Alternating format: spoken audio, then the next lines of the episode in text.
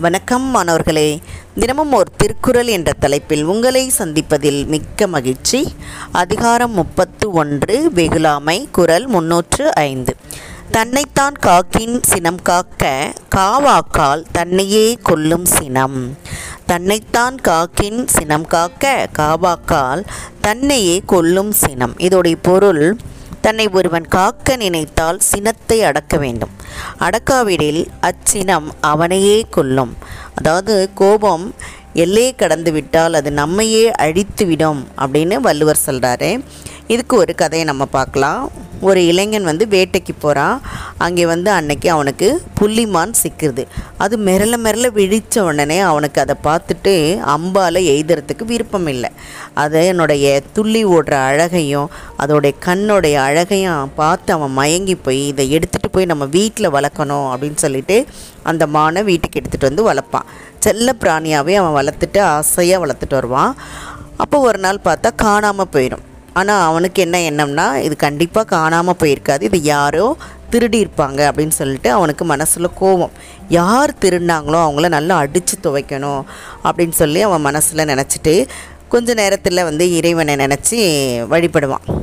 எனக்கு நீ வந்து ஒரு வரம் கொடுக்கணும் அப்படின்னு சொன்னோடனே கடவுளும் வந்து பக்தா நீ என்னை எதுக்கு வந்து நினச்ச? அப்படின்னோடனே எனக்கு ஒரு வரம் வேணும் அப்படின்னு சொல்லி சொல்லுவான் என்ன வரம் வேணும்? அப்படின்னோடனே என்னுடைய மான் வந்து காணாமல் போயிடுச்சு அதை வந்து நீ எனக்கு யார் எடுத்துகிட்டு போனாங்களோ அவங்கள வந்து எனக்கு காமிச்சு கொடுக்கணும் அப்படின்னு சொல்லுவான். அப்போ வந்து இவன் வந்து கேட்டிருக்கிற வர வந்து யா என்னுடைய மான் தொலைந்து விட்டது அதை கண்டுபிடிச்சு கொடுன்னு கேட்டிருக்கணும். ஆனால் இவன் அதுக்கு பதிலாக அவனுக்கு கோபம் தலைக்கு மேலே இருந்ததுனால அவன் என்ன கேட்டான்? அந்த மானை யார் வந்து திருடிட்டு போனாங்களோ அவங்க தான் அவன் கைக்கு கிடைக்கணும் அப்படின்னு சொல்லி அவன் வேண்டனான். அப்பயும் வந்து கடவுள் சொல்வார் நான் உனக்கு மாணவனா திருப்பி தந்துடுறேன். ஆனால் நீ வந்து திரும்ப உன்னுடைய மனசை மாற்றிட்டு வேறு வர கேளு அப்படின்னு சொல்லி கேட்பார் இல்லை இல்லை எனக்கு வந்து யார் மான திருடினாங்களோ அவங்க தான் வேணும் அப்படின்னு சொல்லி சொல்லுவான் உடனே அவர் கடவுள் வந்து ஓம் பின்னாலே இருக்கிறாரு அப்படின்னு சொல்வார். சொன்ன உடனே திரும்பி பார்த்தா அங்கே வந்து சிங்கம் உருமிக்கிட்டு இருக்கும் அதை பார்த்தோன்னே இவனுக்கு வந்து கை காலெலாம் நடுங்கி அவன் ஓட்டம் பிடிப்பான். ஓட்டம் பிடிச்சிட்டு என்னை காப்பாற்றுங்க கடவுளே அப்படின்னு சொல்லி சொல்லுவான். அவன் சொன்ன அந்த வார்த்தை அதுதான் கடைசி வார்த்தையாக இருந்தது. கடவுள் என்ன செய்வார்? சிரிப்பார்.